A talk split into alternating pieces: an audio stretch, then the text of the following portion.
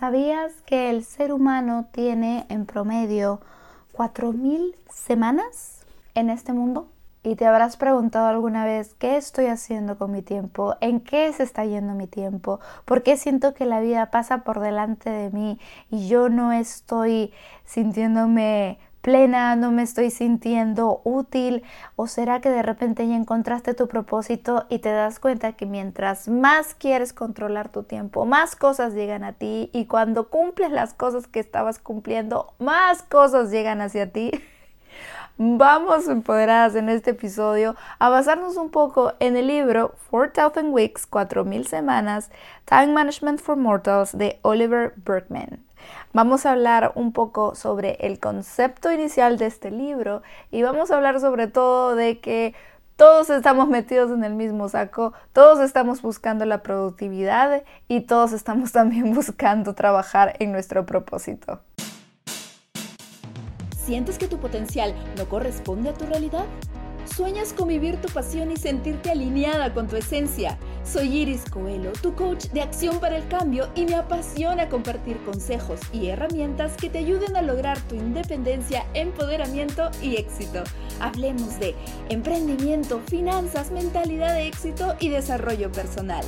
Hoy es el despertar de las mujeres llamadas a cambiar el mundo y esto es Empoderadas en Acción. ¿Cómo están empoderadas hermosas? Espero que amadas, libres, seguras y listas para un episodio en el que vamos a hablar de cierta manera de productividad, de cierta manera de tiempo, pero también de lo difícil a veces que puede ser el mantenerte en acción porque nunca acaba, porque siempre que vas avanzando vas a empezar a descubrir que por más que uno te diga, sí, toma acción y todo va a ser excelente más adelante, van a venir retos mucho más grandes. Y tú vas a decir, pero quizás no era esto lo que yo quería. Estaba leyendo este libro, 4000 Weeks.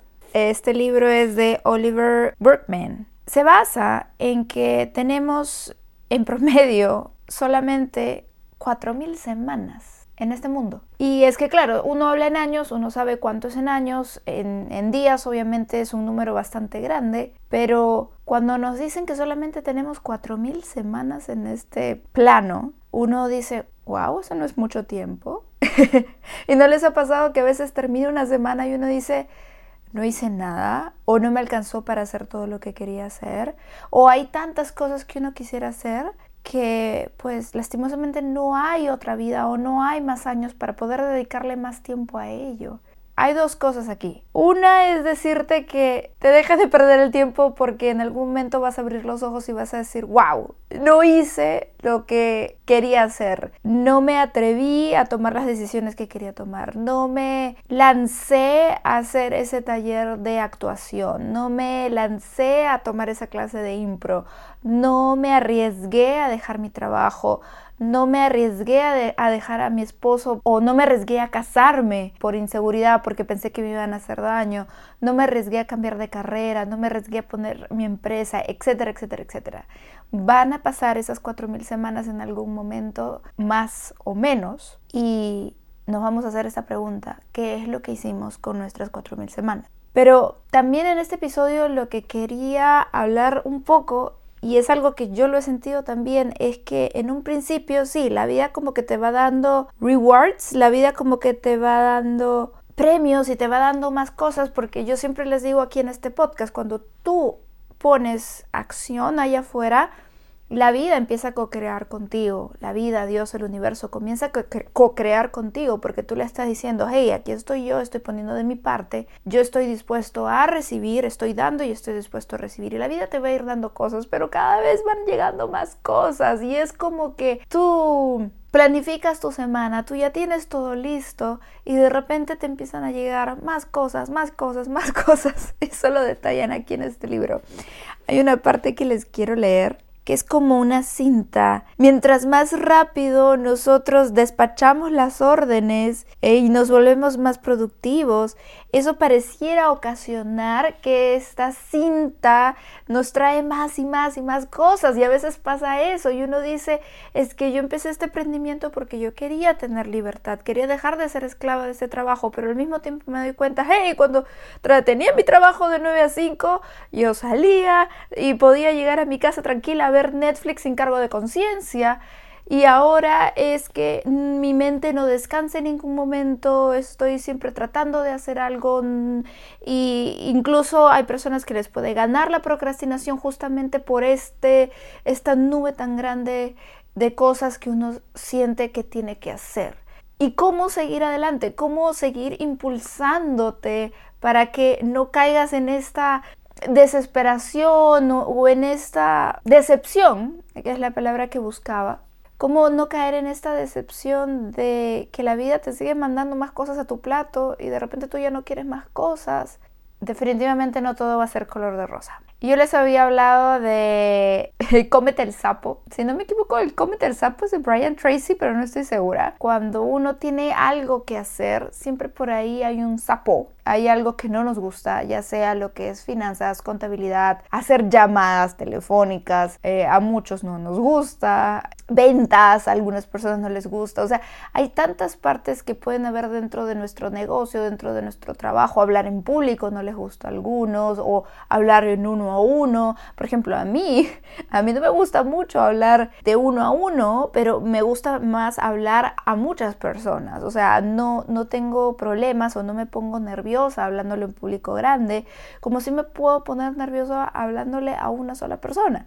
Creo que deberíamos empezar por aceptar, no resignarnos, sino aceptar que la vida no es color de rosa, eh, nos la vamos a tener que liar y vamos a tener que, que, enfrentarlo, pasarlo y quién sabe, más adelante cuando tengamos más frutos en nuestro negocio, cuando crezcamos más, estas cosas las vamos a poder delegar.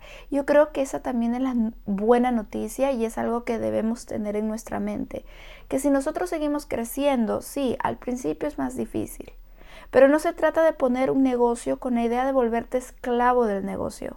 Si bien en un principio es difícil, si bien en un principio es más cansado, también tenemos que apuntar en un futuro a que ese negocio funcione sin que nosotros estemos ahí. No me gusta la parte contable, pues contrato un contador que me lleve la contabilidad de la empresa no me gusta la parte de estar posteando en redes sociales, pues contrato a alguien que me ayude con todo esto y me diga, ¿sabes qué? Graba esto y ya, me hace todo mi contenido.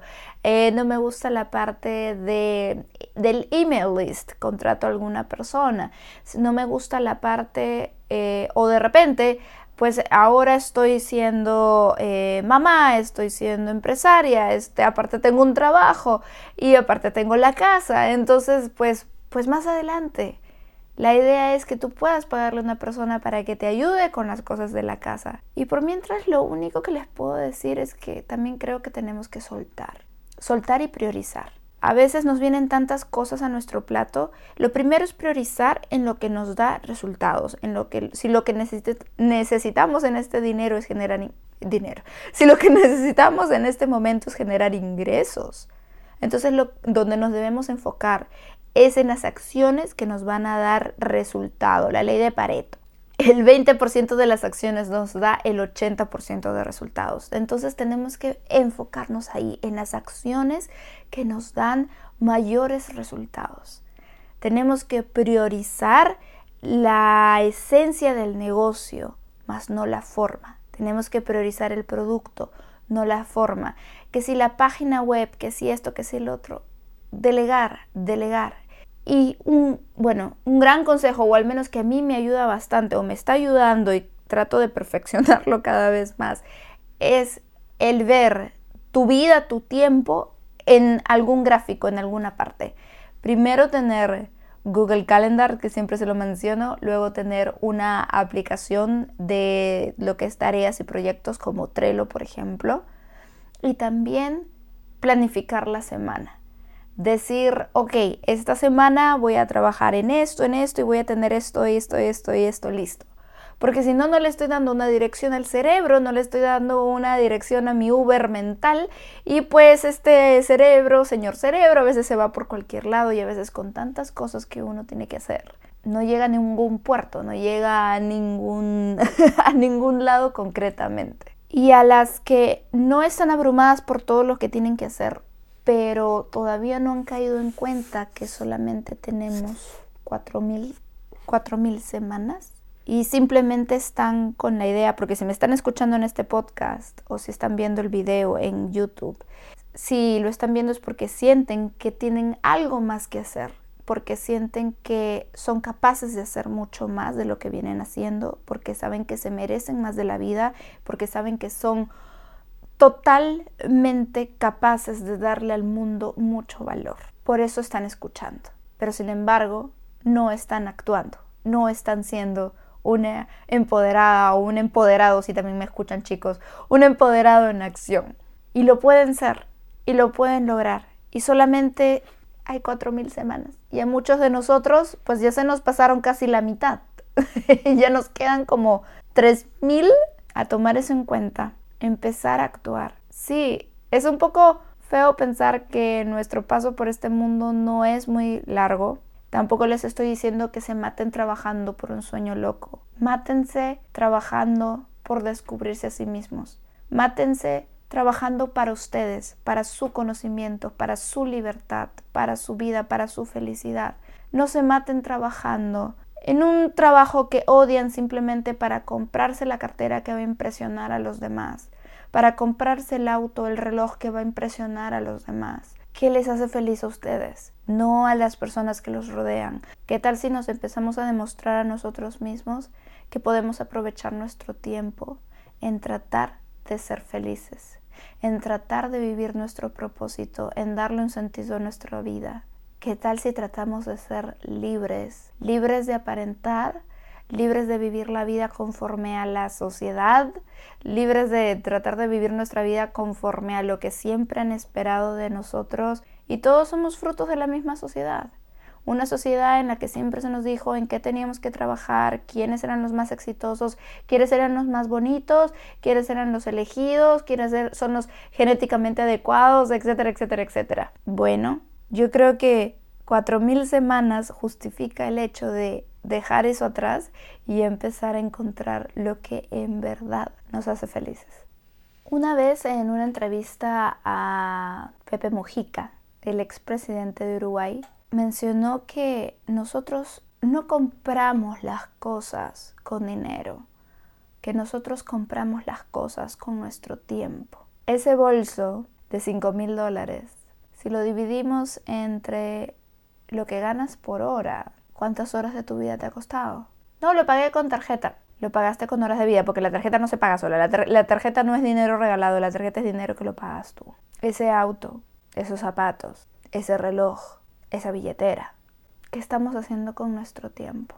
Estamos honrando nuestro tiempo, lo estamos valorando. Y todos caemos ahí. No digo que yo no, no digo que no me gustaría comprarme muchas cosas, por supuesto que sí. Pero definitivamente después de caer en cuenta del poco tiempo que tenemos, yo creo que es importante establecer más que nunca nuestras prioridades y establecer qué es lo que queremos con nuestra vida. Y nuevamente, si eres de las que ya está avanzando y sientes que todo te cae encima, yo estoy contigo, yo te entiendo, también lo he sentido, cada vez siento más, más cosas encima y es como que, ay, ni siquiera estaba preparada para resolver lo que ya tenía y mira todo lo que se me ha venido encima. Yo, claro, por tomar acción, yo estaba tranquila antes. Eh, quejándome y ahora que he tomado acción se me ha venido el mundo encima y aparte sigo siendo mamá y sigo siendo esto, sigo siendo el otro. Tranquila.